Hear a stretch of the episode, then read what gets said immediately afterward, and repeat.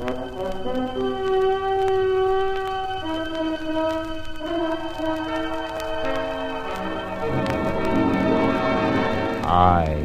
have been here.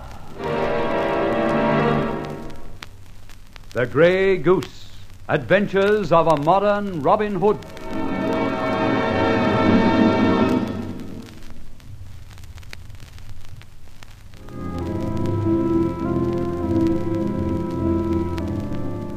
Let me introduce myself. Roland Fletcher, adventurer. Somewhat of an enigma, I'm told. An enemy of the social order? Definitely. Let me tell you then of the adventure that commenced with my meeting with Barbara Faversham. A lovely moonlight night on a lonely road, the powerful Daimler purring along its way to London, when. Well, well. Drama at midnight. Shots, a woman screams. Despair, agony, or triumph? I wonder which. All women scream at times, but one never knows what they're screaming about. Or hardly ever. we shall pause here and contemplate the moonlit scene. Ah, moon of my delight that knows no wane, how are Stick your hands up. What? Stick your hands up. I have a gun and it's pointing through your near side car window. Oh, so it is, very uncomfortable too. Stick your hands up. All right, all right. Don't repeat yourself so often. I'm sticking my. Oh, Yes. I've strapped your gun down. Now open that door and come in, and don't try any other stupid jokes while I get that gun.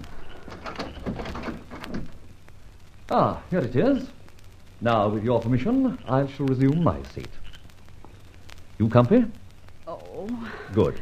Now, you shut the door on your side, Miss Dick Turpin, and I'll do ditto on mine. Now, we're set. Where to, miss? Euston, Paddington, Charing Cross, or just the loony bin? You beast. Right, I'm a beast, but I have a little excuse. I've been waylaid on the King's Highway, my life has been jeopardized by a lady's pop gun, screams and shots in the night have upset my equilibrium.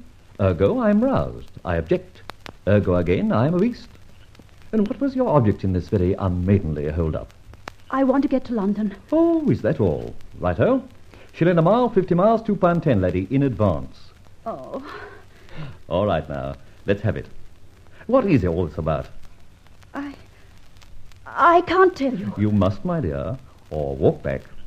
You see, it's not my general practice to pick up strange hitchhikers, especially when they use a gun instead of the proverbial thumb. I'm sorry I stuck the gun at you. I, I was pretty desperate.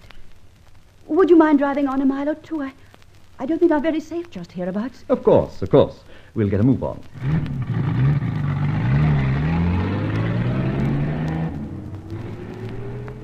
Now, spill the beans. Oh, wait, you haven't any other guns or daggers about you, have you? Certainly not.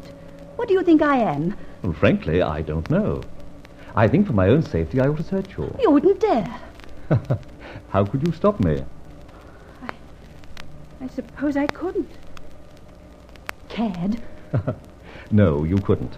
But somehow I believe you've um, contributed your full quota to the disarmament policy. I assure you. All right, I- let's cut the cackle and get at some understanding. I'm Roland Fletcher. My license is in the glove box if you want confirmation. And now, you. My name's Winnie Mayfield. Oh, thanks for your candor. I notice your handbag has the initials BF. BF, of course, standing for Winnie Mayfield.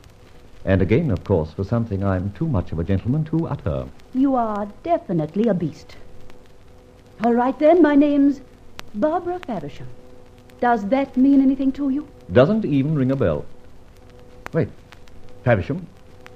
Fa- my hat now. Yes. My father is Brian Faversham, now in Dartmoor for a term of 12 years. For fraud, gulling the public, conversion of funds, the whole lot. Oh, sorry. But he's innocent. Ah. He is, he is. He's a victim of a bunch of sly, unscrupulous rats who are now sitting back in ease and luxury while the only honest man in the syndicate has taken the. the Rap is the word. rap.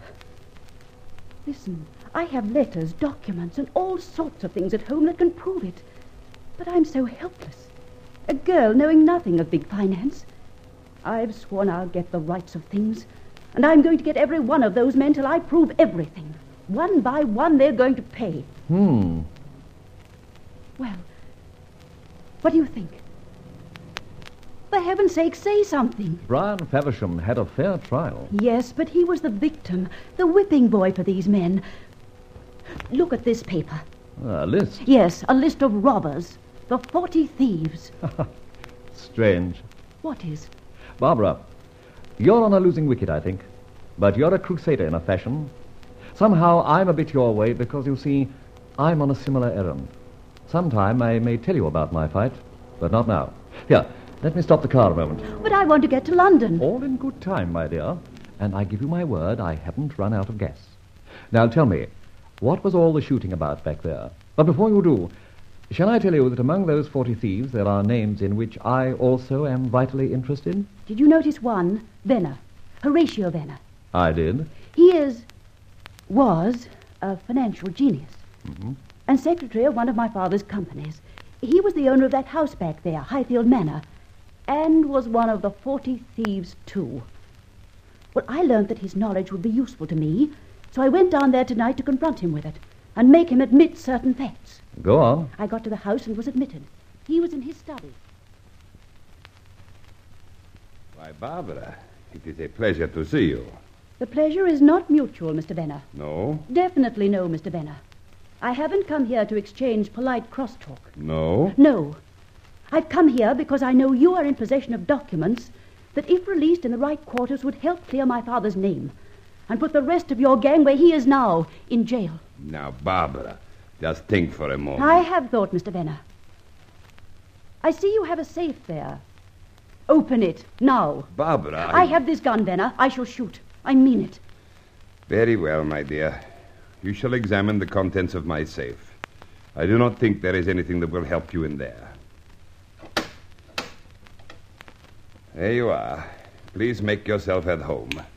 Hey, confound the lights. They've gone out. Who did that? All right, Venner. Thanks for the help. Barbara, but where are you, Barbara? You would not, you could not do this to me. Ah! Oh. That's it, fellas.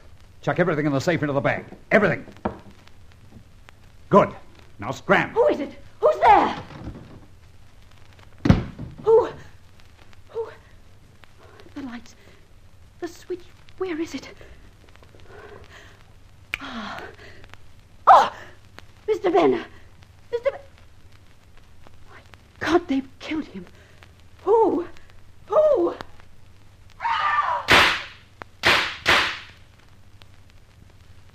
A very graphic description, my dear.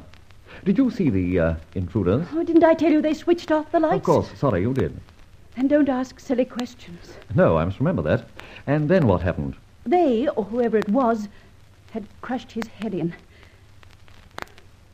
I screamed. Yes, I heard that. Then I let loose with my gun in the direction I thought they'd taken as I ran down the drive. Very constructive, I feel.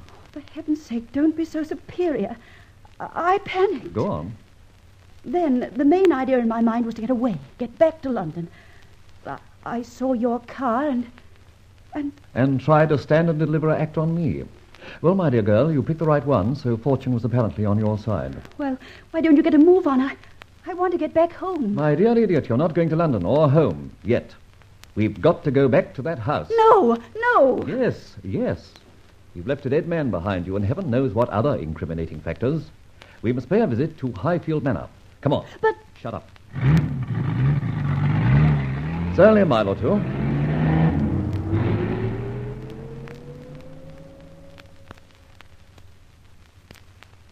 Hmm, a nice kettle of fish.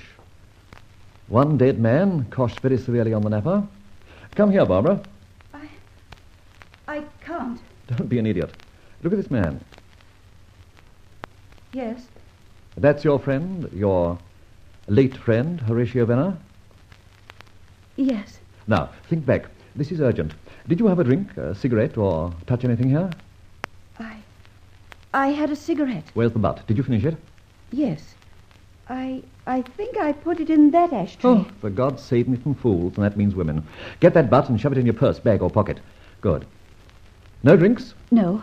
Good. No fingerprints on glasses. Did you touch anything else? Anything at all? Probably. The chair arm, I think. I, I was sitting here. Uh, uh, give me that silk scarf you're wearing. Thank you. Now to do a bit of dusting. Must I? Must I stay and look at. At that? Yes, you must. And that can't do you any harm. So don't be squeamish. Now, cast your mind back. Have you touched anything? Anything else? No. No, no, I don't think so. Think, think, think. Don't be a fool. Have you? No. Oh, the press button, the doorbell, and the switch. Oh, marvelous. Dr. Watson, as a helpmate to Sherlock Holmes, you'll be a complete loss. All right, we can clear out from here, and as we go, wipe the jolly electric button. Okay? Okay. Now for the road, leaving one dead man, one empty house, and one more mystery for our good friends, the county constabulary.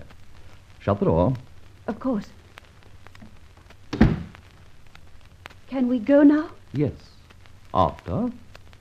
After what? After you wipe the bell push, idiot. What's that? That, my dear, is a grey goose feather. I'm just inserting it in your nearly incriminating bell. Why? Why? A little conceit, a foible, if you wish, of mine. Have you ever heard of the famous cliche, Queen Elizabeth slept here? Of course. But what's that got to do with Highfield Manor and your feather? My feather means I have been here. Now for the road, Barbara. And thence, who knows?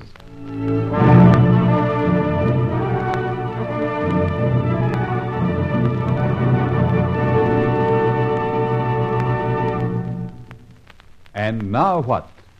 Has a partnership been cemented between adventurers in a common cause?